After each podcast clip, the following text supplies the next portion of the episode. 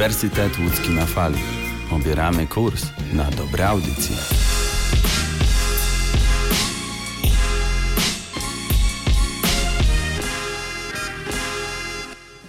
Ach, ta dzisiejsza młodzież. Zero kultury. Dziadek, co ty gadasz? My jesteśmy kulturystami. Kulturyści w UE na fali. Cześć, witamy wszystkich bardzo serdecznie. To są kulturyści, czyli Wiktor Stańczyk. Dzień dobry. I Damian Zagórski i ja. Dzisiaj wprowadzimy was w imprezowy stan. Mimo tego, że za oknami jest bardzo dużo śniegu, to rozgrzejemy atmosferę i powiemy o tym, czym był karnawał, no i jak to się go w ogóle obchodziło i jakie były huczne imprezy i w historii, i w czasach współczesnych. Zapraszamy!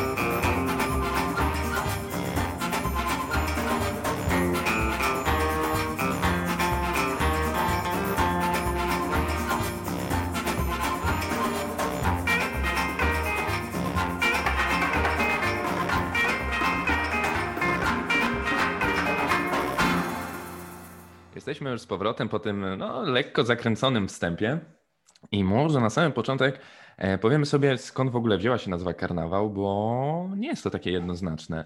I nawet specjaliści sprzeczają się, skąd tak naprawdę pochodzi nasze określenie. Większość z nich twierdzi, że słowo karnawał pochodzi od włoskiego carnavale lub też z łaciny od słowa carnem lavare, czyli mięso usuwać, lub też carovale, czyli żegnaj mięso. Chodzi o to, że karnawał był takim momentem, kiedy można było się porządnie najeść, o czym jeszcze powiemy, właśnie mięsa, a później trzeba było się z nim pożegnać na czas postu. Ale część językoznawców uważa też, że słowo karnawał pochodzi od łacińskiego carus navalis.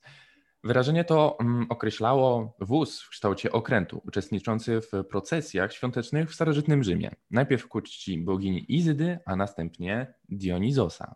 Ale tak w ogóle skąd wziął się zwyczaj obchodzenia karnawału? Otóż tradycja świętowania karnawału wywodzi się z kultów płodności i agrarnych. Zwyczaje karnawałowe od początku związane były przede wszystkim z tańcami. Im wyższe były podskoki uczestników zabawy, tym bardziej obfite miały być w danym roku plony. Okres przypadający na kilka dni poprzedzających Wielki Post nazywany jest ostatkami. Był to czas najhuczniejszych zabaw karnawałowych. I teraz może powiemy sobie coś o zwyczajach w Polsce i na świecie. Jak to w ogóle u nas wygląda? Dziś karnawał kojarzy się przede wszystkim z balami maskowymi. Tradycja maskarad wywodzi się oczywiście z Włoch, ale w nieco innej formie znana była również już w Polsce. Do polskich zwyczajów zapustów, bo tak właśnie nazywał się karnawał w naszym pięknym kraju, należały przede wszystkim przebieranie się za zwierzęta. Chłopcy ubierali się w specjalnie uszyte stroje lub zakładali na siebie zwierzęce skóry. Czy takie postacie jak żandarm, sołtys, kozak, muzykant lub dziad i baba z dzieckiem. Popularne też było tworzenie kukieł sierotki, kozy lub też konia. W przebraniach z kukłami wędrowano po okolicznych domach i zbierano tak zwany wykup. Jeśli wędrowcy nie dostali tego wykupu, porywali gospodarza i przetrzymywali go do tego czasu, kiedy nie wykupił się w karczmie. Czyli wiesz co, powiem Ci, że to trochę mi przypomina taki zwyczaj, który jest organizowany po ślubie, czy nawet w trakcie ślubu, kiedy jedzie się na przykład na salę balową. Mhm. Nie wiem, czy się z tym spotkałeś. Ustawianie bramek, w sensie wiesz, że zatrzymuje się państwa młodych i trzeba wiesz, zapłacić najczęściej alkoholem, żeby dalej ich przepuścić. Tak jest. Trochę podobne, no nie? Tak, no we współczesnych czasach no to widać właśnie takie robienie bram i to w sumie nie tylko uczestnicy tego ślubu czy wesela, nie tylko goście zaproszeni, tylko jak słychać, że jedzie właśnie wesele, no to nawet jacyś obcy ludzie stawiają bramy i liczą na to, że po prostu zarobią flachę, nie? Bo to jest właśnie główna waluta. Ale no tak, no właśnie, my jako naród lekko rozpite, to nie możemy powstrzymać się od każdej możliwej okazji, żeby trochę się nawalić i to jeszcze, wiesz, darmowym kosztem tak naprawdę. Tak jest. Ale powiem szczerze, że przed tym, jak postanowiliśmy wziąć karnawał na tapetę i postanowiliśmy, że będziemy o tym mówić, to tak myślałem, że jest bardzo powiązany właśnie ze stronami brazylijskimi, Rio de Janeiro i to jest wszystko prawda, ale w sumie taka balanga i właśnie to bawienie się, uczty, biesiadowanie, picie po prostu na umór, jedzenie do upadłego, no to też pasuje do naszej kultury. No zgodzisz się ze mną, nie? Na pewno. Tak, przecież wiesz, my byliśmy znani z tego, że potrafimy się porządnie zabawić. Myślę, że takim najbardziej wymownym wyrazem tego są jakieś uczty szlachciców, no nie? Wiesz. Na przykład opisywane przez mojego ulubieńca Adama Mickiewicza w Panu Tadeuszu. No teraz mi się tak skojarzyło, ale no tak, fakt. No my zawsze lubiliśmy sobie podjeść, napić się, strzelić komuś w mordę później wrócić do zabawy, no. Tak jest, no ale wiesz, bez żadnej urazy, po prostu jak już się wchodzi na imprezę, to do różnych incydentów dochodzi. No ale co? Moim zdaniem teraz jest podobnie, przecież pamiętam, jak po sesji letniej wybraliśmy się, no powiedzmy, na lekkie świętowanie w pubie. Siedzieliśmy na ulicy Piotrkowskiej pod pubem i nagle nie wiadomo skąd, nie wiadomo jak, z jakiegoś klubu ochroniarze wyrzucają ludzi, strzelałem do nich gazem, szklanki były rozbijane na głowie, mówię, to jest już po prostu totalna Sodoma i Gomora. No. Takie rzeczy tylko w rockowych teledyskach, ale tak w sumie wtedy to zobaczyłem, że wow, jednak tak wygląda życie. No mnie wtedy w głowie grało naprawdę tylko Welcome to the Jungle, no nie? No, albo Whiskey in the Jar Metaliki z tym teledyskiem. Wyrzucane telewizory przez okno. Ja mam przed oczami teraz ten obraz, że siedzimy, rozmawiamy sobie, czy to o sesji, czy tam o planach na kolejne semestry. Albo czy o głupotach, tak jak to często bywa. A to już jest norma, po prostu o tym wspominam, bo to był wyjątek, że potrafiliśmy też poważnie porozmawiać, tak. Ale z jednej strony, wiesz, widzimy sobie, tutaj siedzimy, z jednej strony jest walka pod klubem, bo dochodziło też do walki wręcz, a z drugiej strony widzieliśmy jakieś niewiasty tańczące na stole w oknie, więc to po prostu był taki dysonans, takie pomieszanie, że tego naprawdę nigdy nie zapomnę. I właśnie tak mi się skojarzyło z tym karnawałem, mimo że wtedy to był chyba sierpień albo wrzesień, jak dobrze pamiętam, bo to właśnie jakoś po zdaniu egzaminów i tak jakoś wyszło, że mogliśmy się spotkać. Jakieś okno pogodowe zdobyliśmy. Chyba tak, ale powiem szczerze, że jakby tak przymknąć oko albo nie patrzeć w kalendarz, to tak naprawdę karnawał może być przez cały rok. Tak powinno wyglądać życie, powiem szczerze, jesteśmy wszyscy zmęczeni tym siedzeniem w domu. Jak wrócimy, to jako kulturyści po prostu żądamy, żeby karnawał był przez cały czas. Cały czas. No cały czas. Podpiszesz się pod tym? Wiesz co, zależy jaki rodzaj tego karnawału, w jakiej formie miałoby to być, bo nie wiem czy wiesz, ale w dawnych czasach karnawał uznawano za formę taką dydaktyczną, dającą połączenie świata przyziemnego ze światem trochę, można powiedzieć, boskim, bo w średniowieczu oczywiście była strefa sacrum i profanum, czyli boskości i tej ziemskości, ale specjaliści wspierają się teraz, że ciężko upatrywać, jakby to nazwać, tej potrzeby uświęcenia w czymś, czego tak naprawdę nie da się uświęcić, bo karnawał też polegał na tym, że musiałeś spróbować tego świata trochę grzesznego. Na tym trochę to polegało, wiesz, że popuszczasz sobie pasa, lecisz ostro po bandzie, a później jednocześnie szukałeś w tym jakiejś takiej boskiej cząstki albo takiego, wiesz, głębszego sensu. Tylko moim zdaniem tam nie ma głębszego sensu. Chodziło o to po prostu, żeby się nawalić i najeść. Chyba że podchodzono do tego z takim nastawieniem, że aby stać się świętym, należy zgrzeszyć. No to tak, zapiszę to, trochę... to sobie, zastanowię się nad tym, bo powiem szczerze, że głębokie. Cholernie. No, powiem ci, no tak, no to trochę jak żołnierz bez karabinu albo uczeń bez jedynki, no to jest coś w tym podobie. Mhm. Podobny poziom powiedzenia. No dziękuję za słowa uznania, ale myślę, że warto też wspomnieć, kiedy ten karnawał obchodzimy, no bo już wspomniałeś, że to jest okres zimowy, ale no... Głównie dlatego, że to był okres przed tym postem, czyli rzeczywiście żegnamy się z tym jedzeniem mięsa, żegnamy się z mięsem i karnawał kończy się jakoś tak 25 lutego, no bo 26 lutego zaczyna się okres Wielkiego Postu, a zaczyna się ten okres na początku stycznia. Także początek nowego roku jest naprawdę barwny. Tylko to jest tak, że niekoniecznie to musi przypadać na, tak jak powiedziałeś, na konkretną datę, tylko na którąś tam z rzędu środę stycznia. No tak, no. Lutego. Tak. Prawda, no bo w sumie nawiązałem tak do poprzedniego roku, no bo jeszcze teraz mamy styczeń, no tak. Więc ja tak sobie wspominam, jak to było w 2020 roku, a tak sobie myślę, że początek 2020 roku to jeszcze nie zwiastował takiego ciemnego i mrocznego roku złego. No, styczeń jeszcze był pozytywny.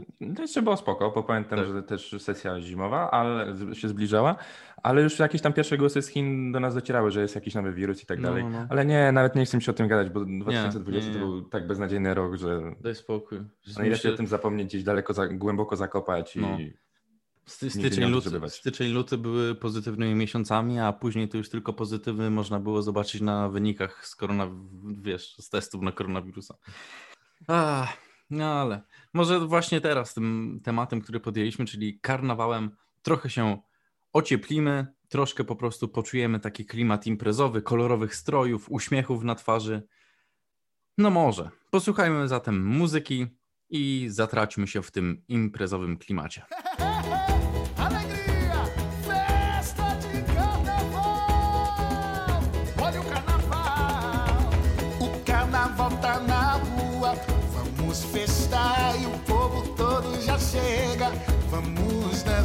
Já esperei o ano todo por esse dia da minha festa. Vai começar e a galera já chama pra desfilar. E a batucada no morro já vai tocar. O samba enredo do ano é a alegria. E a nossa festa não vai acabar.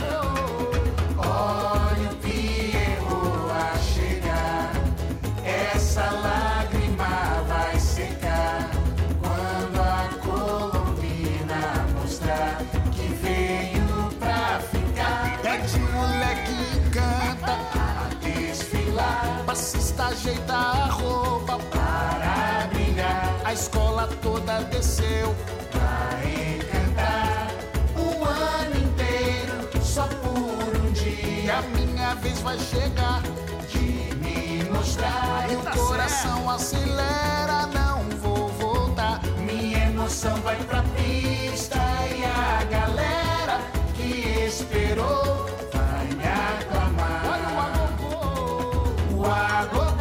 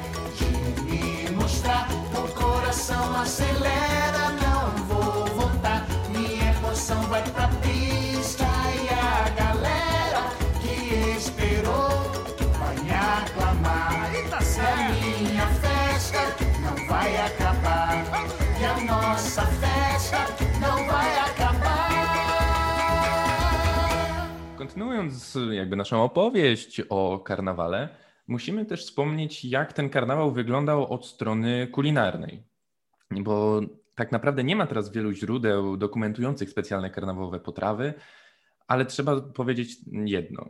Skupiano się na tym, żeby jedzenia było dużo, a tak naprawdę to bardzo, bardzo dużo. Oczywiście im bogatszy dom, tym większe pole do popisu i fantazji kucharza, ale też gospodarzy, którzy dawali na to pieniądze. Więc krążył taki zwyczaj, żeby było ciężko i tłusto. I co ciekawe, praktycznie każda potrawa, a naprawdę każda, miała swój pierwiastek mięsny, można tak to nazwać. Nawet pączki i faworki miały swoją, że tak powiem, mięso miało udział w tych przekąskach. Jak już jesteśmy przy tych pączkach i faworkach, to może wam powiem, jakie były początki tych pączków. Otóż protoplastą pączka jest tak zwany krepel lepiony z chlebowego ciasta, nadziewany słoniną i cebulą, smażony na smalcu. Mikołaj Rej w Żywocie człowieka poczciwego przypisywał upodobanie do tego przysmaku raczej niższym stanom. Ciężkie kreple zmieniały się w słodkie pączki dopiero gdzieś około XVII wieku, zaś Jędrzej Kitowicz, opisując kuchnię dworską za czasów Augusta III, wychwala nowożytne ciastka, przy czym zauważa sugestywnie, iż staroświeckim pączkom trafiwszy w oko mógłby podbić. Także możemy sobie wyobrazić, jak to wyglądało. Ale dobra, lećmy dalej. Inną uniwersalną przekąską karnawałową jest tak zwany chrust, czyli znany teraz jako faworki. Ale zostawmy na chwilę jedzenie i przejdźmy może do trunków, bo tak naprawdę to był główny winowajca tego całego zamieszania i wszystkich zachowań ludzi bawiących się na imprezach karnawałowych lub też zapustnych, tak jak już wspomnieliśmy, jak nazywało się to w Polsce. Wspólnota europejska karnawału dotyczyła właśnie wspomnianego alkoholu, choć od wieków związana była raczej z jego ilością niż rodzajem. Czyli chodziło o to, żeby po prostu jak najdłużej się podtrzymać na fazie, niż po prostu smakować najróżniejsze trunki świata. A ze względów ekonomicznych południe kontynentu upajało się winem, podczas gdy północ stawiała na swojskie piwo. W Rzeczpospolitej powszechnie pito miód, a od XV wieku również wódkę pędzoną z fermentowanego żyta. Była ona trzykrotnie dystylowana i był to tak mocny produkt, że trzeba było go najpierw rozcieńczyć z wodą, żeby w ogóle jako tako dawało się to do spożycia. I co ciekawe, Mikołaj Rej zauważył, że obecność łakoci była znakomitym pretekstem do rozpoczęcia chrześcijańskiego pijaństwa, podczas którego biesiadnicy czasem i krzyżem padają, a po ziemi się jako bydło walają, lejąc sobie w gardło. I tutaj znowu nawiążę. Czy to czegoś ci nie przypomina? Te opisy sprzed kilkuset lat? Myślę, że świat idzie do przodu, ale tak naprawdę filozofia imprezowania nie uległa zmianie. Nazywasz to filozofią. No dobra, no niech będzie. Ja miałem raczej inne określenie, bardziej ze zwierzęcenia, ale okej. Nie, to jest myślę, że pewny rodzaj takiego aktu odgrywanego na scenie. Po prostu wtedy wiesz, gdy imprezujemy, jesteśmy sobą, ale tak naprawdę otwieramy się albo zapominamy o smutkach i stajemy się innymi wersjami siebie. Z jednego człowieka wychodzi demon, z drugiego anioł, który podchodzi do ciebie, klepie cię po ramieniu i mówi: stary, szanuję cię. A na przykład z tego, który wychodzi diabeł, no to właśnie niestety szklanki lądują na głowie i komuś się obrywa za to, że też imprezuje, czyli w sumie nie wiadomo dlaczego. Ale tak już jest, co można począć. No. Tak już jest to stworzone i tak to się odbywa. Ale wspomniałeś o tradycjach takich kulinarnych. A ja jeszcze nie skończyłem. No ja wiem, ale chciałem podsumować, bo narobiłeś mi smaka po prostu. Powiedziałeś o tych przekąskach, o tych tłustych potrawach. No i narobiłeś mi oczywiście smaku na więcej tych smaczków takich informacyjnych. Proszę, śmiało, kontynuuj. Ale wybrnąłeś.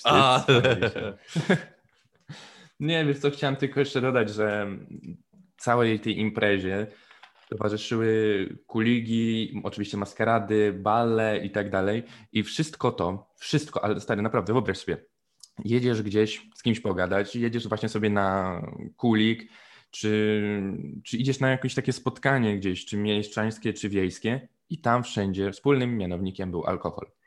I jeszcze tylko dodam, że takie bale już bardziej wystawne pełniły rolę pewnego rodzaju swatania wysoko urodzonych panien i kawalerów, do których ślubów dochodziło w następnym karnawale, więc przez rok jakby się poznawali, testowali i później za rok kolejna, że tak powiem, podwójna impreza z podwójną pompą wchodzili w rok, bo nie dość, że karnawał, no to jeszcze weselicho. No ale... Także teraz wiesz, jest twój czas, twój prime time i możesz się popisać. Rozumiem. Nie, ale powiem szczerze, że no jak nawet miło się tego słucha, no imprezy, kolorowe ubrania, maski, uśmiechy i jeszcze w ogóle aspekt taki, w którym się swata kogoś i mówisz o tym, że na jednym karnawale kogoś się poznaje, a za rok jest weselicho, bo się okazało, że ktoś znalazł tę jedyną osobę. Przecież to jest naprawdę cudowne. Tego się przyjemnie słucha i fajnie by poczuć taką atmosferę.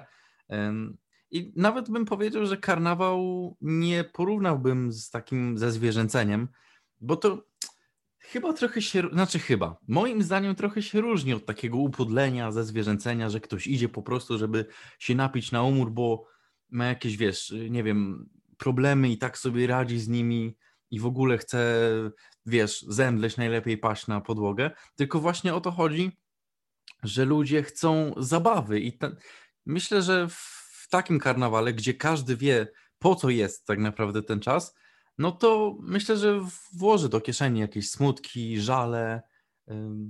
No nie wiem, mógłbym zacytować, że olej smutki, żale, baw się doskonale. Tak. Tym samym pomyślałem, Boże, no, nie. Tak właśnie widzę ten karnawał.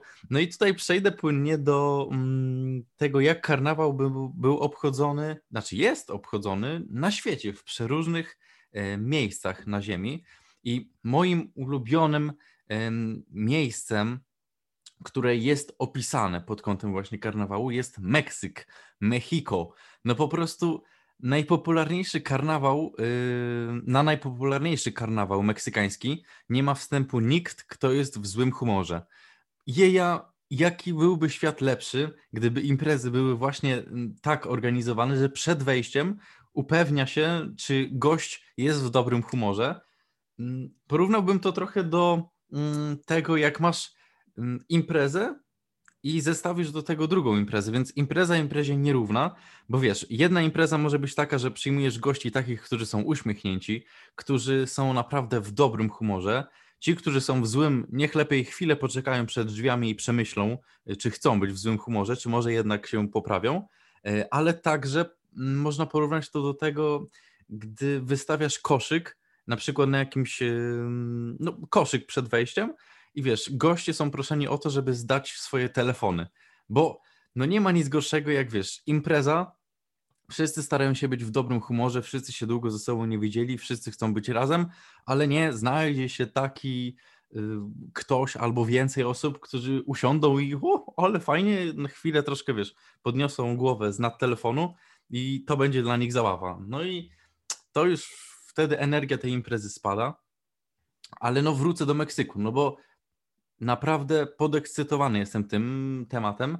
Czuję się tak dobrze, tak kolorowo, tak jestem pełny sił i pełny uśmiechu, że no, po prostu nie wytrzymuję. Po prostu tak powędruję sobie z jednego tematu do drugiego, że to jest taki nieład, ale nazwijmy to nieładem artystycznym na potrzeby tego podcastu. Pierwszego dnia w Meksyku świętowanie na Zocalo, głównym placu miasta, odbywa się Quema de Malhumor. Wielkie ognisko, gdzie należy spalić złe nastroje. No, czy to nie jest świetne? W płomieniach kończą także kukły nielubianych polityków, przestępców, symbole kryzysu, a nawet wirusów grypy. W trakcie 9 dni zabawy przez miasto przechodzi 6 parad w latynoskich rytmach. Salsy, kumbi czy tradycyjnego tańca danzon. Od prawie 100 lat Veracruz wybiera się królową karnawału, która dostępuje wielu zaszczytów. Kolejnym wspaniałym miejscem do obchodzenia karnawału i do imprezowania jest na przykład Sydney w Australii. Kolorowe flagi powiewają nawet na budynku ratusza. Kolorowych jarmarków. No. Oj, zakłócenie na wizji chyba tutaj słyszę. No ale tak właśnie Australia przygotowuje się na jedną z najpopularniejszych parad równości na świecie. Tak też zostało to opisane. No bo jak inaczej nazwać wielką imprezę, gdzie każdy ma wstęp pod warunkiem, że jest w dobrym humorze, jak nie paradą równości. Bawmy się wszyscy, niezależnie od tego, co wyznajemy, w kogo wierzymy i kogo kochamy, a kogo nie kochamy. Bawmy się wszyscy razem, bo życie jest po prostu chwilą, a warto te chwile spędzić razem. Nie no, jestem pod wrażeniem samego siebie, jak dzisiaj głęboko wchodzę w takie tematy. Ale czy świadomie? Wiesz co? Nie wiem, ja nie wiem. No właśnie, no ale dobrze. Ważne, że jesteśmy szczęśliwi. Jesteśmy szczęśliwi. Oczywiście, jak ty nie być szczęśliwym? No i polski akcent też wprowadzę do tego, no bo byliśmy w Australii, byliśmy w Meksyku, to może będziemy też w Bukowinie Tatrzańskiej, bo czemu nie? Słynny dom ludowy na kilka dni staje się centrum góralskiego świata. Ściągają tu kapele z obu stron Karpat, a pary próbują sił w konkursie tańca zbójnickiego. Góralski karnawał jest też celebracją ginącej tradycji kolędowania. Grupy kolędników prezentują się na scenie, a potem maszerują przez Bukowinę Tatrzańską. Pod gołym niebem odbywają się też wyścigi kumoterek, czyli dwuosobowych sań, a także zawody w skewringu, skrzyżowaniu jazdy na nartach i konnej. Czyli, no, zauważyliśmy, Wiktor wcześniej powiedział nam o kuligach, o różnych tego typu zabawach zimowych, no i w Bukowinie Tatrzańskiej, w Polsce, na południu, gdzie ten góralski klimat i góralska po prostu energia aż kipi, też są organizowane wyścigi kumoterek, czyli dwuosobowych sań. Coś wspaniałego. Nawet okres kolędowania jest do tego podciągnięty, a kolędowanie no to nic innego jak śpiew i też cieszenie się z tej chwili, w której jesteśmy na ziemi. Jak byś skomentował te wszystkie słowa? Skomentuję to, dodając jeszcze pewną taką ciekawostkę, nie ciekawostkę, może już o tym wiesz i nasi słuchacze też wiedzą, ale myślę, że nie wspomnieliśmy o największym karnawale na świecie i takim najbardziej rozpoznawalnym, czyli karnawale w Rio de Janeiro. Tak jest, główna siedziba. Główna stolica w sobie karnawału.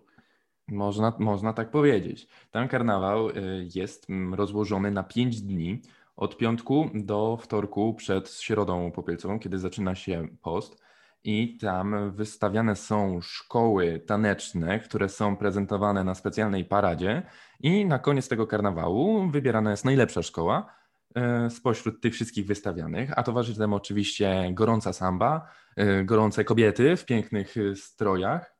Mężczyźni też oczywiście są, ale no jako tutaj przedstawiciele płci męskiej raczej skupiliśmy się, oglądając takie piękne widowiska, no, na płci pięknej, ponieważ jest to naprawdę widowisko, do którego się nie zapomina i bo którego nie da się przejść obojętnie, ponieważ te stroje są po prostu wyjątkowe, bardzo barwne, pięknie zdobione. No i same tancerki też są naprawdę no po prostu przepiękne i zjawiskowe. I taka jeszcze ciekawostka, po całym mieście jeździ taka specjalna platforma, Sambodron, która pokazuje właśnie różnych tancerzy zachęcających do wspólnej zabawy i do przyłączenia się do takiej imprezy. Także jest pięknie po prostu. I czy mógłbym jakoś to skomentować? Chciałbym, żebyśmy mogli jak najszybciej się tak pobawić i żeby niektóre te takie południowo-zachodnie zwyczaje przeszły też do naszego kraju i żebyśmy się po prostu fajnie razem ze sobą bawili i razem, wszyscy razem dobrze się czuli. Bardzo piękne podsumowanie. Bawmy się z uśmiechem na twarzy.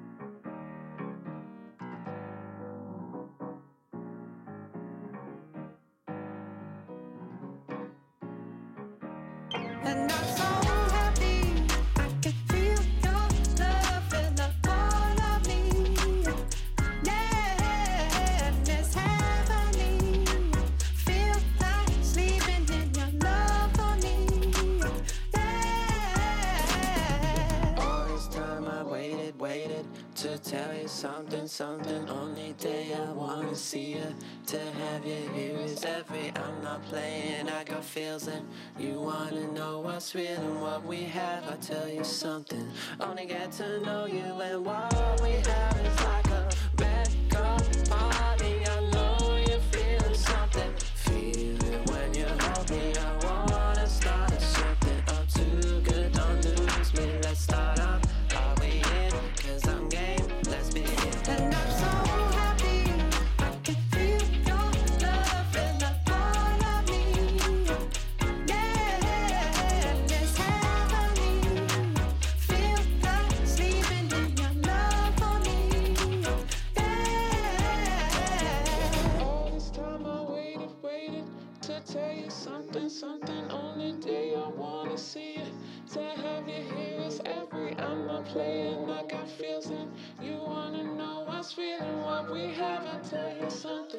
Only get to know you and what we have is like a record party. I know you're feeling something, feel it when you hold me. I wanna start something, I'm too good, don't lose me. Let's start up, are we in? Cause I'm game, let's be in. And I'm so happy, I can feel your love and a part of me. Yeah, it's heavenly. Sleeping in your love for me. Wszystko co dobre kiedyś się musi skończyć. Karnawał też powoli dobiega końca. Tak samo i nasz podcast. Powiem szczerze, rozmarzyłem się i przyjemnie było porozmawiać o kolorowych strojach, uśmiechniętych twarzach i ludziach, którzy po prostu bawią się, ciesząc z tego powodu, że żyją. No ale klasycznie już jak co tydzień zostawimy Wam jakieś słowo magiczne, taki cytat. Wiktorze, działaj. Każda zabawa jest dobra, jeśli tylko potrafisz się w nią bawić. I warto o tym pamiętać. Jeśli chcemy się bawić, to bawmy się z głową, no ale też przede wszystkim z uśmiechem, a nie z naburmuszoną buzią i z naburmuszoną miną i z jakimiś żalami. Nie ma żalów, nie ma smutków i tak będzie już niedługo. W to bardzo wierzymy. Żegnamy się, Damian Zagórski i Wiktor Stańczyk. Do usłyszenia.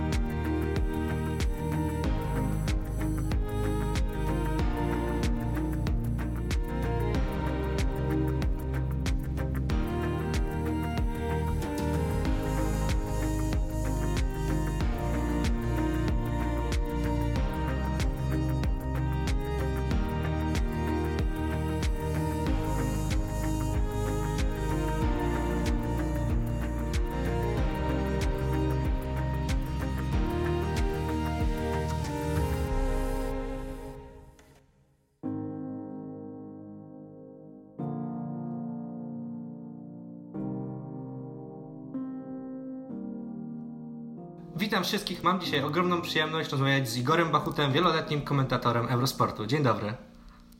Dzień dobry. Już pan pracuje, z tego co tam gdzieś wyczytałem, w tym Eurosporcie 20 lat. Mógłby pan opowiedzieć, jak to się stało, że pan tam dostał i jak się zmieniała ta rola w Eurosporcie pana? No 21 chyba nawet już. W tym roku 21. W 2000 roku wraz z kilkoma kolegami, z których część pracuje do teraz, trafiliśmy do Eurosportu, a wydarzyło się to w ten sposób, że poza głównym kanałem Eurosportu, który funkcjonuje do dzisiaj jako Eurosport 1, był uruchamiany kanał newsowy. Eurosport News to się nazywało i gdzieś do lat 10 chyba, a może przed 2010 rokiem on przestał funkcjonować, potem zmieniono na Eurosport 2 i tak dalej. W każdym razie w tym 2000 roku był ten kanał newsowy uruchamiany, no i potrzeba było najzwyczajniej w świecie ludzi, którzy będą przygotowywali wiadomości i je czytali. To polegało na tym, że co kwadrans pojawiały się serwisy kilkunastominutowe wypełnione wiadomościami. Te wiadomości trzeba było przygotować i raz na jakiś czas nagrać. No i w ten sposób tam trafiliśmy, a potem naturalną koleją rzeczy z tego kanału newsowego co jakiś czas dawano nam do zrobienia rzeczy także w głównym kanale, najpierw jako współkomentatorzy, potem jako już komentatorzy samodzielni. No i tak latami to trwało, no ale część z nas pozostała właśnie pełniąc teraz funkcję sprawozdawców, a część kolegów trafiła do innych telewizji, część już nie pracuje. Natomiast to, w jaki sposób w ogóle się tam znalazłem, no to wynikało z tego, że znałem się wcześniej z Tomkiem Jarańskim, który już wtedy komentował kolarstwo.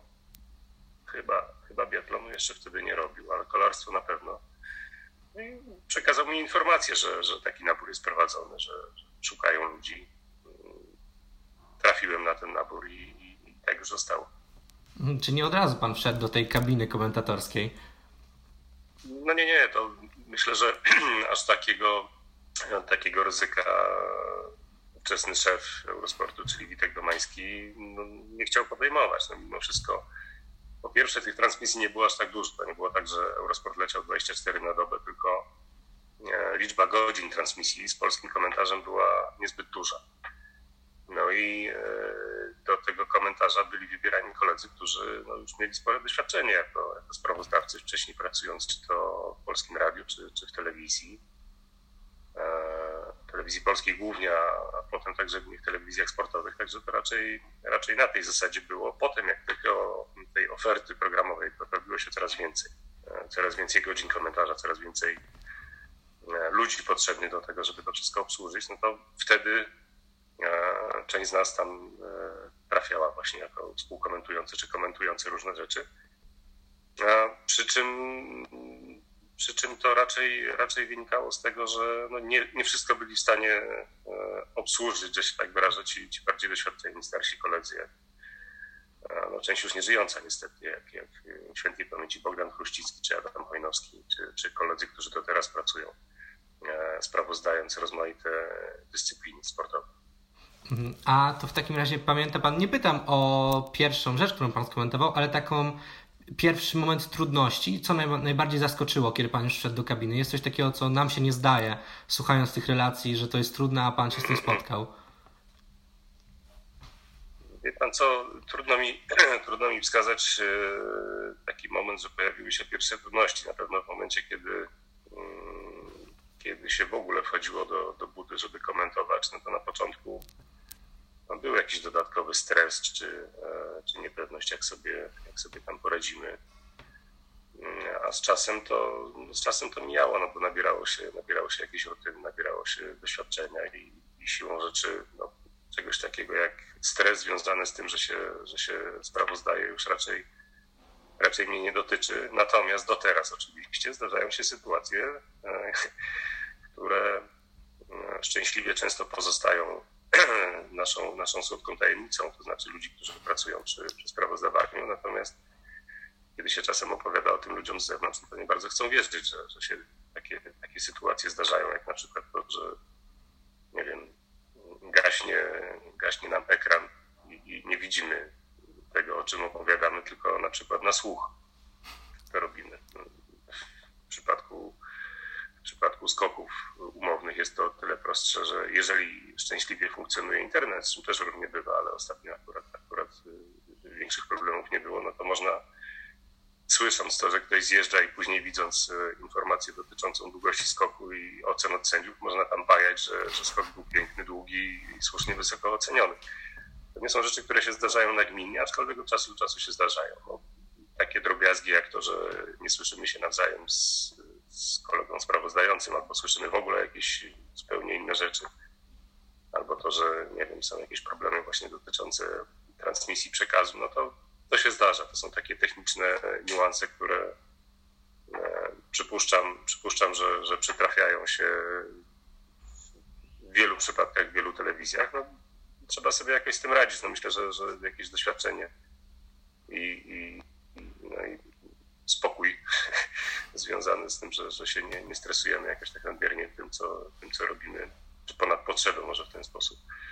No, pomaga jakoś z takich sytuacji wybrnąć. No, na pewno zdarzały się takie trudne sytuacje, kiedy nie wiem, no ale to akurat nie w Eurosporcie, to było jak robiłem jakieś sprawozdanie, jakiś meeting lekkoatletyczny halowy w telewizji innej, sportowej. I tam problem polegał na tym, że na przykład nie było list startowych, a były 4 serie na przykład biegów na 60 dziewczyn. No to powiedzmy jedną, drugą lekkoatletkę byłem w stanie rozpoznać, no ale nie 30, prawda, czy tam 20 kilka, które w tych biegach startowały. No i miałem świadomość, że to wygląda nędznie, jak tak opowiadam, że ktoś tam wygrał, a tak naprawdę mogę powiedzieć tylko o czasie i numerze zawodniczki, jako że nie było właściwie żadnej możliwości dotarcia do informacji o tym, kto tam tak naprawdę startuje. Względnie to chyba w Polsat Sporcie kiedyś jakiś snowboard robiłem i to były młodzieżowe igrzyska europejskie chyba, coś w tym guście. No i tam na przykład w trakcie jednego przejazdu, nie wiem, nastąpiła jakaś kolizja, kontuzja czyjaś i na godzinę rywalizacja została wstrzymana. Rywalizacja tak, ale transmisja już nie. I pomijając fakt, że no nie działo się absolutnie nic, no bo obraz transmitowany sprowadzał się do tego, że był padający śnieg na jakimś tam zboczu w Austrii. No to poza tym właściwie nie było nic do opowiedzenia o tym, co się tam dzieje. Można było oczywiście przez jakiś czas snuć historię o tym, jakie to zawody, kto tam wygrał wcześniej, przegrał, zremisował, ale na dłuższą metę było to ciężkie do uniesienia i do słuchania, jak sądzę. No takie rzeczy się niestety zdarzają, aczkolwiek mam wrażenie, że w ostatnich latach coraz rzadziej do takich kuriozów dochodzi. Właśnie pan zaczął mówić o tych zawodach snowboardowych, które zostały przerwane. Miałem też zapytać o to, co robi komentator, kiedy na przykład widowisko sportowe właśnie zawodzi. Tutaj mam na myśli, na przykład są takie, no, pan komentuje szkolarstwo, biegi narciarskie, są takie momenty przestoju, że tych emocji nie ma aż tak wiele. Jak sobie wtedy z tym poradzić? Co wtedy robi komentator? Zgadza się, to jest tak jak nie wszystkie trendy obecne, jeśli chodzi o komentatorkę, do końca mi odpowiadają, tak pomysł na to, żeby na transmisję odrobinkę dłuższe niż tam pół godziny czy 40 minut wrzucać 2 osoby do kabiny. Znaczy, kiedyś do kabiny, teraz w ramach tych pandemicznych idiotyzmów wygląda to tak, że mimo, że komentujemy we dwójkę, to komentujemy to w 2 osobnych kabinach. Nie wiem, z Markiem Rudzińskim na przykład, jak robimy sporty zimowe, czy z innymi kolegami sporty letnie. No więc to jest o tyle w takich sytuacjach fajne, że można się odbić od tego, co się dzieje, czy właściwie co się nie dzieje na ekranie i zająć się rozmową w jakiś luźny sposób nawiązującą tematem do tego, co sprawozdajemy, czyli do jakiegoś widowiska sportowego, no ale można troszkę pozwolić sobie na ucieczkę gdzieś obok, co wydaje mi się jest rozwiązaniem dosyć szczęśliwym, no bo umowny wyścig kolarski, który trwa kilka godzin i w przypadku etapu zwanego płaskim, wiadomo, że to, co się dzieje istotnego, dzieje się na samym początku, kiedy się formuje ucieczka, a potem przez 100 parę dziesiąt kilometrów czy 200 chłopaki jadą, ci w ucieczce mają te 2-3 minuty przewagi, peleton sobie spokojnie jedzie, na końcowych 50 km, czy tam 30 nawet dopadają tę ucieczkę, a o zwycięstwie etapowym decyduje szybkość sprinterów. No ale coś tam w środku trzeba opowiadać, no więc w takich sytuacjach to z Adamem Proboszem często stosujemy to rozwiązanie, znaczy opowiadamy o rozmaitych rzeczach, nawet luźno dotyczących samego kolarstwa, w jaki sposób może tam nawiązujących, no ale można jakąś interakcją wypełnić ten mniej interesujący fragment rywalizacji. To samo dzieje się w przypadku, nie wiem, sportów zimowych, kiedy rzeczywiście ta dynamika akcji jest odrobinkę mniejsza. Natomiast kiedy się siedzi samemu, no jest to o tyle trudniejsze, że gdyby samemu sobie zadawać jakieś pytania, czy wypuszczać się na jakieś tematy i samemu sobie odpowiadać, no to wyglądało odrobinę schizofrenicznie i ciężkie byłoby do uniesienia dla odbiorcy. Także pod tym względem możliwość komentowania we dwójkę jest o tyle szczęśliwsza, że daje możliwość takiego może nie przykrycia nieciekawego obrazu, ale skierowania uwagi odbiorcy nie tylko na to, co w danym momencie się dzieje, a dzieje się nie za dużo, tylko żeby, nie wiem, no, na jakiś temat, czy związany ze sportem, czy odrobinę mniej związany, ale jakoś nawiązujący choćby do miejsca, w którym jest rozgrywana ta rywalizacja, troszkę poopowiadać i w ten sposób poniekąd przeczekać te mniej frapujące z takiego kibicowskiego punktu widzenia fragmenty wydarzenia. No ja, czyli tu po prostu ratuje ta dwójka, ten drugi kompan do... No tak, no bo we dwójkę łatwiej jest rozmawiać, prawda? Jakiś dialog nawiązać, nie wiem, no, zagadnień, czy słyszałeś, że coś się wydarzyło w danym miejscu, czy coś tam, co wydarzyło się w życiu jakiegoś sportowca, który akurat bierze udział w tym wydarzeniu, albo nie bierze udziału w tym wydarzeniu i dlaczego. No, jak samemu sobie się takie rzeczy opowiada, no to brzmi to tak... Słabano, no tak, nienaturalnie. Chciałem wrócić jeszcze do tego, co mam wcześniej wspomniał o tym, że teraz to już jest właściwie rutyna, takie komentowanie. To ja chcę zapytać w takim razie, jak wygląda przygotowanie Pana do zawodów sportowych? No w sezonie w takim, jaki mamy teraz, a rozmawiamy pod koniec stycznia, no to siłą rzeczy intensywność tych sportowych transmisji jest dosyć duża, bo praktycznie tydzień w tydzień przez przynajmniej 3 dni w tygodniu, całe weekendy opowiadamy o tym, że kolejne zawody Pucharu Świata, kolejne zmagania i tak dalej. No to wymusza poniekąd bycie na bieżąco cały czas z tymi zawodami i z całą otoczką i z tym, co jest zapleczem tej głównej rywalizacji i z tym, co się dzieje w poszczególnych drużynach. No więc krótko rzecz ujmując, trzeba odrobinkę poczytać na ten temat. Ja nie jestem jakimś fanatykiem nadzwyczajnym wbijania na pamięć statystyk, tak żeby przytłaczać widza opowieściami o tym, że w 1993 roku na tej skoczni ktoś tam poleciał na 112,5 metra, a wiało mu wtedy pod narty z taką siłą. Zresztą w 90-tych latach nie mierzyli tego wiatru i tak nie miałoby sensu. No ale jakby tego staram się unikać, natomiast dobrze jest mniej więcej się orientować, co się dzieje, tak żeby wiedzieć i móc właśnie w chwili takiego, nie wiem, kiedy intensywność umownego konkursu troszkę spada, żeby móc o czymś tam jeszcze zagadnąć. No a poza tym, ja wiem. Gdzieś trafiłem na Pana wypowiedź. Że Pan mówił o rozgrzewce przed komentowaniem. To mnie zaintrygowało. Jak wygląda taka rozgrzewka? Nie, to wydaje mi się, że to raczej było pytanie, czy my się jakoś tam rozgrzewamy. Odpowiedź była taka, że no, to się zdarza. No, jest taką dobrą praktyką jakieś tam ćwiczenia dykcyjne. Ale to myślę, że też zależy od pory dnia. No, w momencie, kiedy by to było rano i rzeczywiście człowiek jeszcze cały taki trochę zdrętwiały, no to byłoby bardziej zasadne. W momencie, kiedy to jest już pora popołudniowa, wieczorna, no to siłą rzeczy ten aparat mowy już jakoś tam przez cały dzień używania jest rozgrzany, więc nie trzeba jakoś dodatkowo rozciągać ust i ćwiczyć głosu, dykcji, no bo to już chyba nie jest konieczne, aczkolwiek zdarza się, że czasami trzeba troszkę popracować twarzą.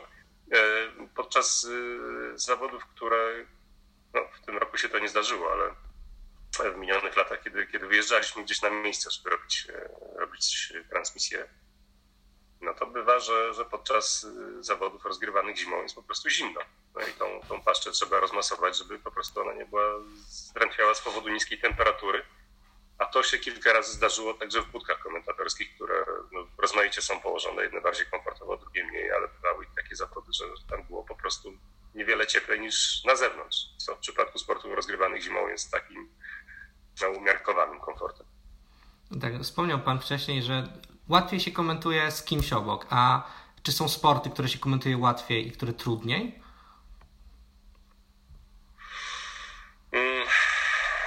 Na pewno tak. To znaczy każda dyscyplina sportowa ma swoją specyfikę, swój rytm, swoje tempo.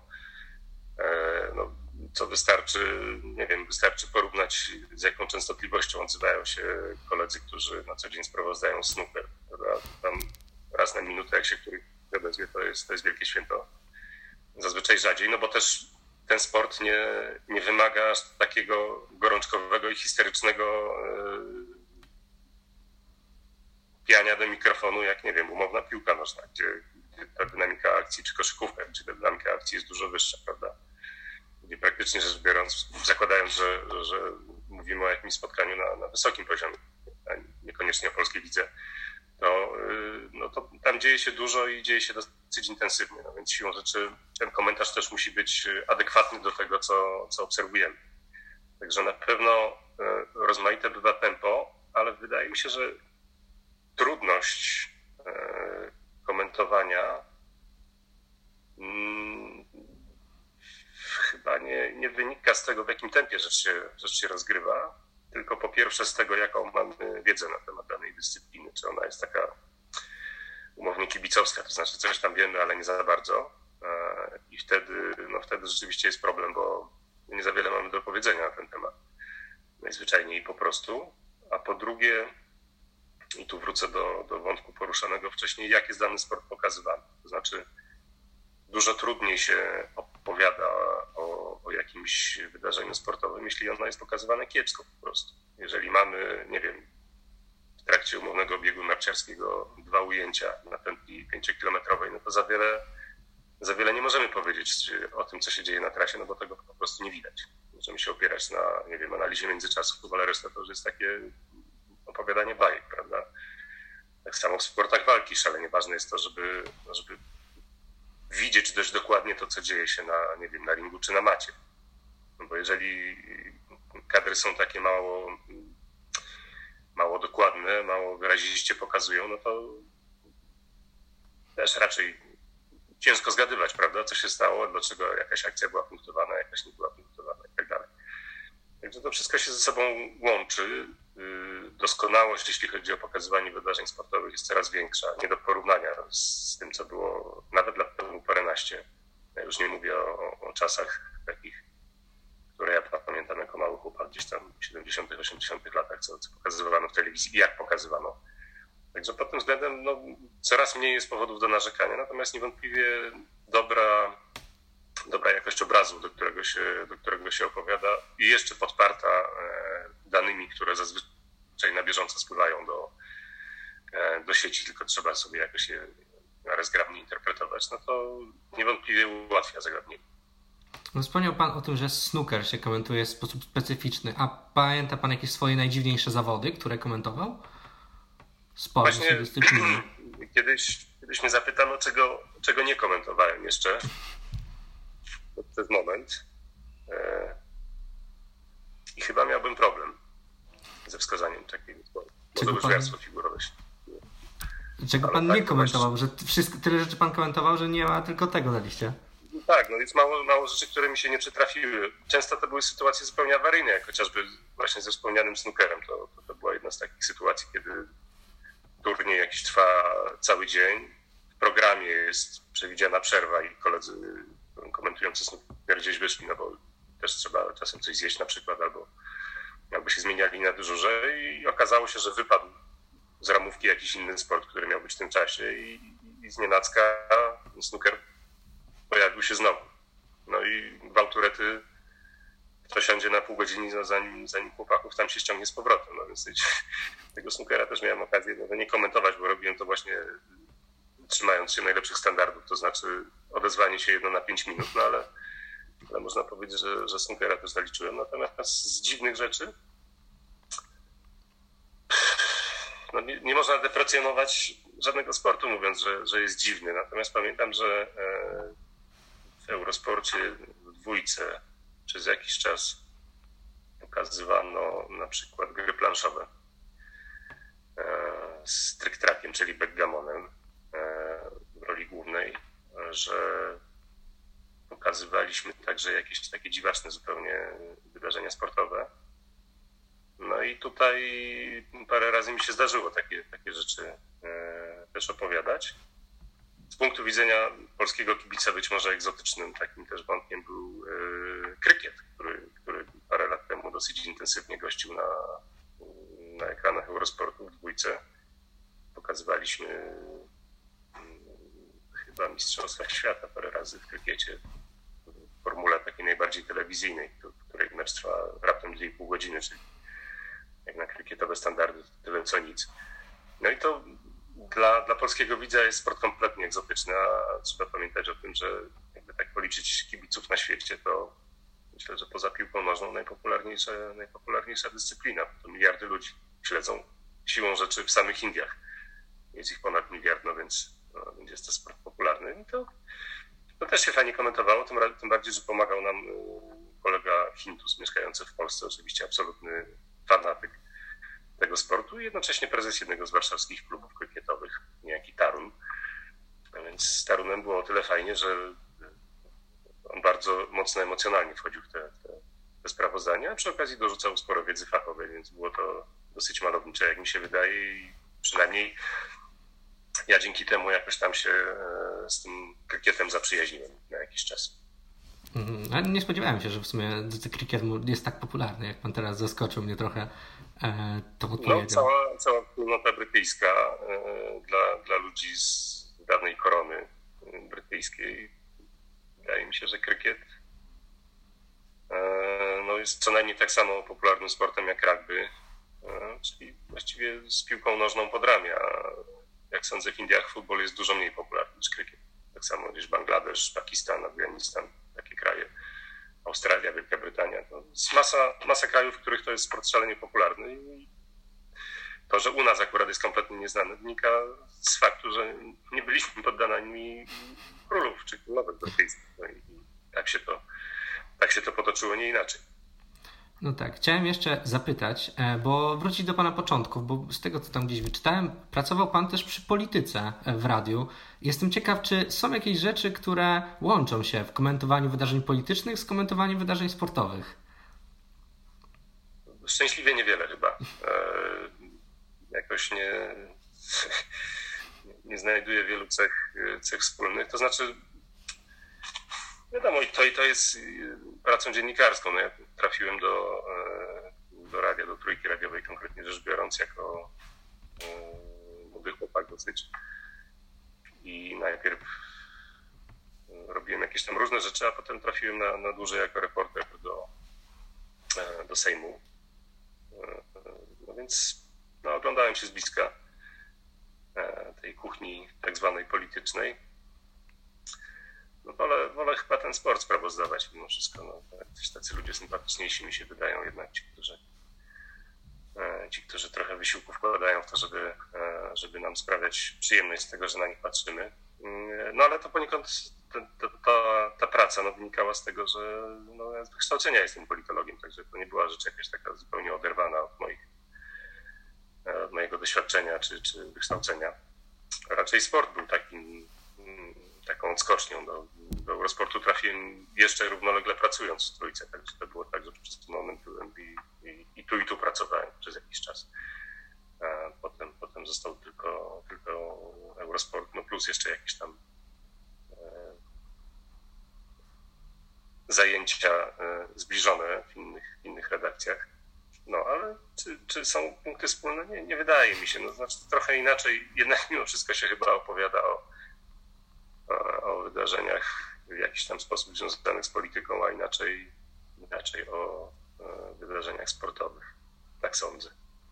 Wspomniał Pan, że studiował politologię, ale ten sport też nie jest Panu tak od serca daleki, bo chciałem zapytać tutaj o to Pana, o Pana pasję. To jest to stowarzyszenie 360 stopni i o tą mniej standardową odmianę biegów, tych rajdów przygodowych. Mógł Pan coś powiedzieć o tym więcej? No mógłbym, proszę bardzo.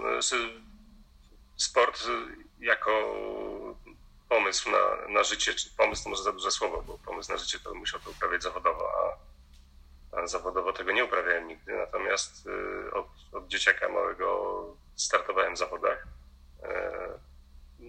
Do teraz jestem zawodnikiem i dawniej to był bieg na orientację tylko od kilkunastu czy ponad 20 lat kolejne konkurencje orientacji sportowej się pojawiły, czyli jeżdżenie na rowerach, bieganie na nartach było już wcześniej, powiedzmy.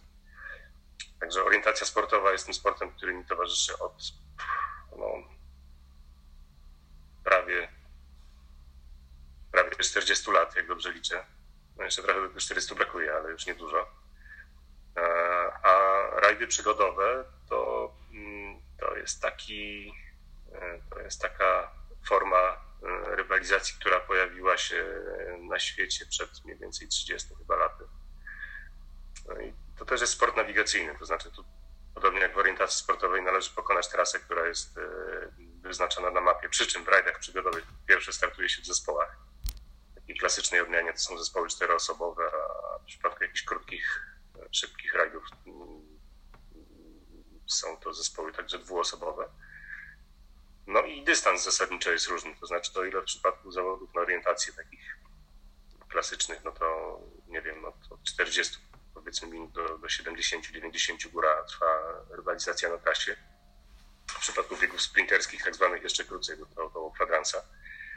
Natomiast w rajdach przygodowych, takie prawdziwe, solidne rajdy, no to czas rywalizacji liczyło się w dobach. 2, 3, 4. No, czasami nawet więcej w przypadku bardzo długich rajdów, przy czym jest to rywalizacja non-stop, to znaczy to, czy gdzieś tam sobie przyśniemy na chwilę na trasie, no to zależy w gruncie rzeczy od zawodników, którzy biorą udział w takich zmaganiach. No i dystans, no to kilkaset kilometrów, tak w skrócie rzecz ujmując. To jest pierwsza różnica zasadnicza, to znaczy długość trwania takiej rywalizacji, no i po drugie w zawodach na orientację, no albo jest to bieg, albo jest to rowerowa jazda na orientacji, albo narty. Natomiast w rajdach przygodowych to jest wszystko pomieszane. To znaczy są odcinki, które pokonuje się na piechotę, są takie, które jedziemy rowerem, są takie, które pływamy kajakiem.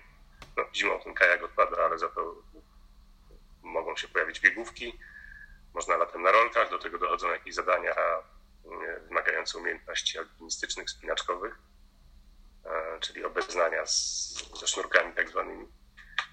Dosyć to ciekawe, szalenie intensywne i piękny sposób na upodlenie się.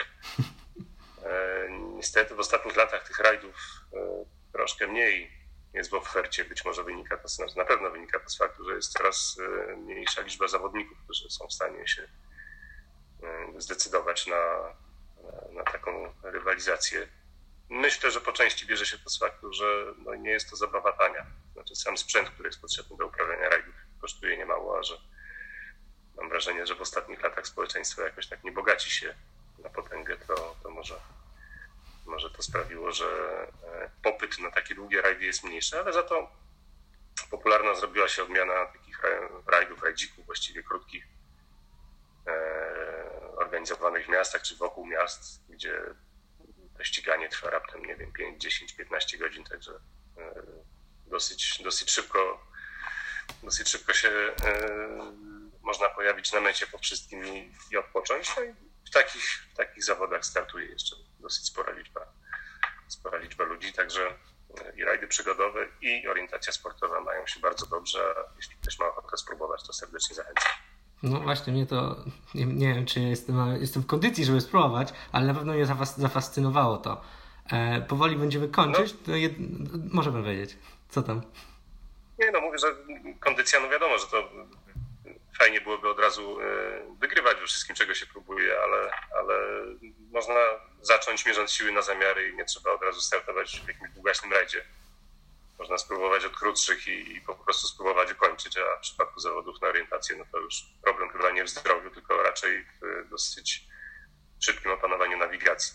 No jest o tyle fajne i w jednym i w drugim sporcie to, że tutaj pracuje nie tylko ciało, ale i głowa, to znaczy konieczność wyboru wariantu i zrealizowania go w terenie w momencie, kiedy mamy do dyspozycji tylko mapę i kompas, jest czymś, co angażuje w jakiś sposób umysł, a nie tylko ciało, które jak jest sprawne i potrafi się szybko poruszać, to tym lepiej.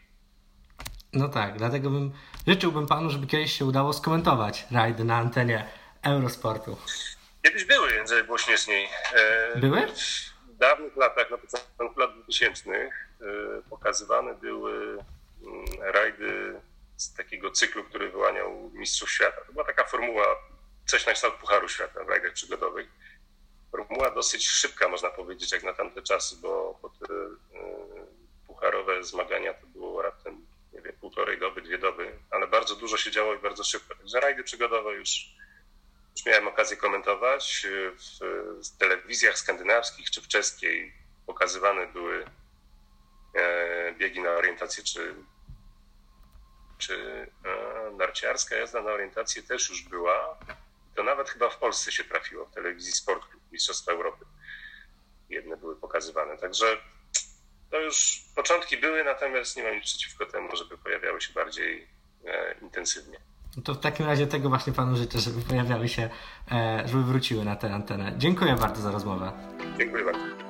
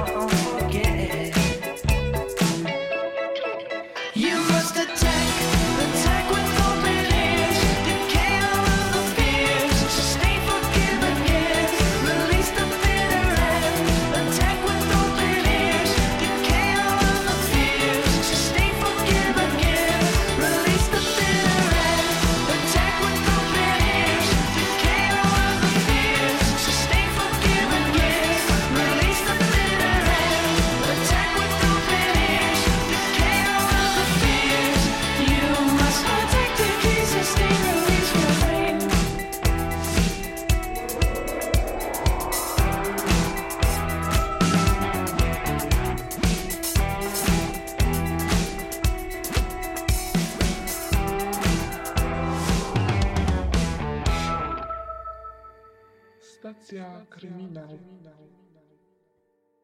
Hej, tu Kinga i po dość wymuszonej przerwie wracam do Was z moją audycją Stacja Kryminał. Przyznam szczerze, że sprawa, o której dzisiaj opowiem, wywołuje we mnie mnóstwo skrajnych emocji.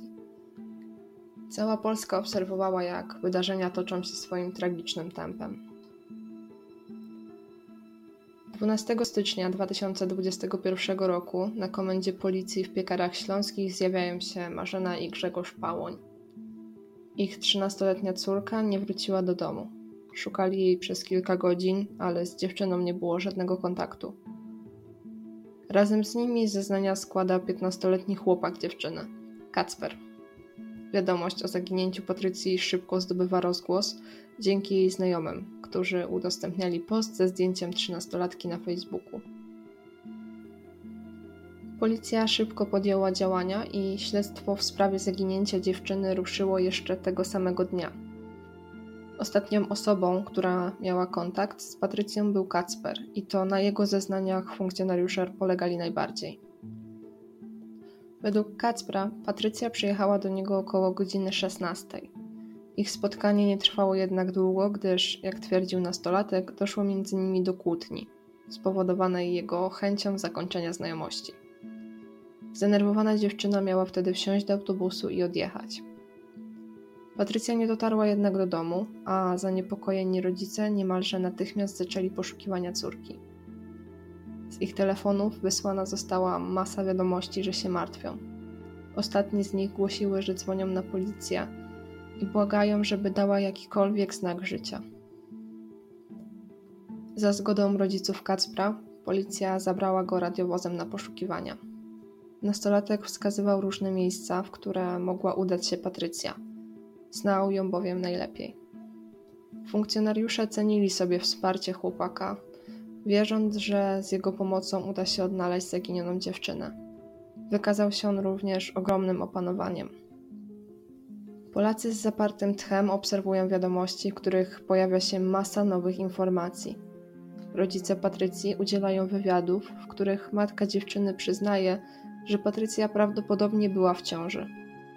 Sytuacja staje się napięta. 13-latka w ciąży znika z dnia na dzień i nikt nie wie, co mogło się stać. Zwrot w akcji pojawił się jeszcze tego samego dnia. Anonimowy świadek zeznał, że widział, jak Kacper wsiada razem z Patrycją do autobusu. Chłopak natychmiast zmienia wersję wydarzeń. Tłumaczy, iż rzeczywiście pojechał z dziewczyną na tak zwane nieużytki, gdzie prowadzili trudną rozmowę o jej stanie.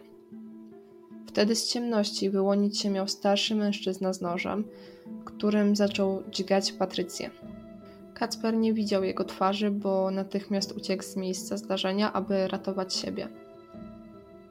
Tłumacząc się strachem bądź wstydem, nie chciał przyznać się do tego, co naprawdę zaszło. Rodzice i policja są zmieszani. Nagle w śledztwie pojawia się osoba trzecia, o której wcześniej nie było nawet wzmianki. Funkcjonariusze postanawiają przeprowadzić z chłopakiem serię rozmów, aby wydobyć więcej szczegółów z dnia, kiedy to wszystko się stało. Kacper Eś zdaje sobie sprawę z tego, w jak poważnej sytuacji się znalazł i nie widząc innego rozwiązania, prowadzi policjantów w miejsce, gdzie spoczywa ciało Patrycji Pałoń. Jednocześnie jasnym staje się, że to 15-latek jest winnym zabójstwa swojej dziewczyny. Jako motyw funkcjonariusze przyjmują niespodziewaną ciążę nastolatki, na którą chłopak nie był gotowy. Jego przyznanie się do winy stanowi cios dla rodziców Patrycji, jego rodziców, a także dla Polaków, którzy przed telewizorami obserwowali tok wydarzeń. 13 stycznia policja odnalazła ciało 13-latki i potwierdziła, że dziewczyna zginęła w tragicznych okolicznościach. Sekcja potwierdziła, iż Patrycja rzeczywiście była w ciąży, a jej śmierć nastąpiła na skutek licznych ran kłutych zadanych nożem w klatkę piersiową i brzuch. Kacper Eś został zatrzymany, a z zebranych zeznań wynika, iż zabił swoją dziewczynę nożem kuchennym, który zabrał z domu. Do wszystkich dochodzi nagle, że chłopak od samego początku planował zabójstwo nastolatki, do czego musiał wcześniej się przygotować. Ta okrutna prawda wciąż wzbudza w ludziach skrajne emocje, ale nie da się jej zaprzeczyć. Miał ze sobą nóż i gotową wersję wydarzeń. Kto wie, jak długo trwałyby poszukiwania, gdyby przypadkowy świadek nie zeznał, że Patrycja nie wsiadła do autobusu sama. Rodzice Kacpra są załamani. Nie zauważyli w zachowaniu nastolatka nic nadzwyczajnego.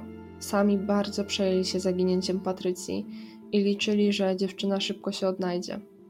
Nie mogli przewidzieć, że ich syn posunie się do takiego czynu.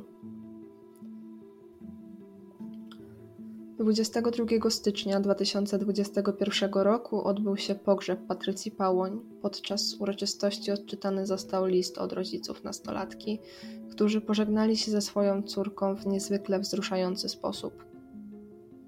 Kościół pełen był nie tylko rodziny i znajomych, ale również ludzi z okolic, którzy chcieli okazać w ten sposób wsparcie bliskim.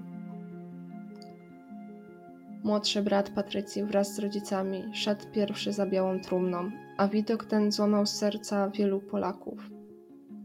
Sama obserwowałam wydarzenia ze łzami w oczach, zastanawiając się, jak mogło do tego wszystkiego dojść. Emocje wzbudzają również wywiady, których udzielili rodzice. Internauci zarzucają im otwartość medialną, ale ten aspekt pozwolę sobie pominąć. Każdy radzi sobie ze stratą na swój sposób, a dla państwa Pałoń jest to sposób na zachowanie pamięci o swojej córce. W reportażu, który pojawił się w programie Uwaga, rodzice Patrycji opowiadają, że Kacper był dla nich jak syn. Jeździł z nimi na wakacje i wycieczki, a w życiu dziewczyny był obecny niemalże cały czas. Nie mieli nic przeciwko ich związkowi w tak młodym wieku, gdyż, jak podkreśla pani Marzena, sama poznała swojego męża w wieku 12 lat. Uważają, że Kacper powinien odpowiedzieć za podwójne zabójstwo. Przecież Patrycja była w ciąży. W tym dramacie tkwią jednak dwie rodziny, gdyż ból odczuwają również rodzice Kacpra. Nadal nie mogą uwierzyć, że ich dziecko było do tego zdolne i nie ukrywają swojego zmieszania. Błagali państwo Pałoń o wybaczenie i dostali je. Mimo to wiedzą, że rodzice Patrycji nigdy nie będą w stanie wybaczyć Kacprowi, co sami podkreślili w wielu wywiadach. I nie dziwią się takiej decyzji. Kolejną falę oburzenia wywołała informacja, iż Kacper nie będzie sądzony jako osoba dorosła, ponieważ w chwili popełnienia zbrodni miał wciąż 14 lat. Do wszystkiego doszło dzień przed jego urodzinami. Dlatego właśnie najwyższy wyrok, jaki może go spotkać, to zamknięcie w poprawczaku do 21 roku życia. Los wystawił tych ludzi na ogromną próbę. Patrycja w dniu pogrzebu skończyłaby 14 lat. Tak wiele jeszcze w życiu ją czekało, mogła tak wiele osiągnąć. To jednak tylko przypuszczenia i nigdy nie dowiemy się, jak mogłoby wyglądać jej życie. Trudno tu nie wspomnieć o znikomej edukacji seksualnej w Polsce. Przecież to było dziecko, które nosiło dziecko. Gdyby tylko Patrycja i Kacper byli świadomi, że czeka ich pomoc i nie są sami w tej sytuacji, to czy sprawa mogłaby potoczyć się inaczej? Czy gdyby ktoś wcześniej przeprowadził z nimi profesjonalną rozmowę i wytłumaczył, jakie perspektywy mają przed sobą, to Kacper nie zareagowałby tak niewytłumaczalnie? Zostawiam Was z tymi pytaniami, bo i u mnie krążą nieprzerwanie po głowie. Uważajcie na siebie i na to, komu ufacie.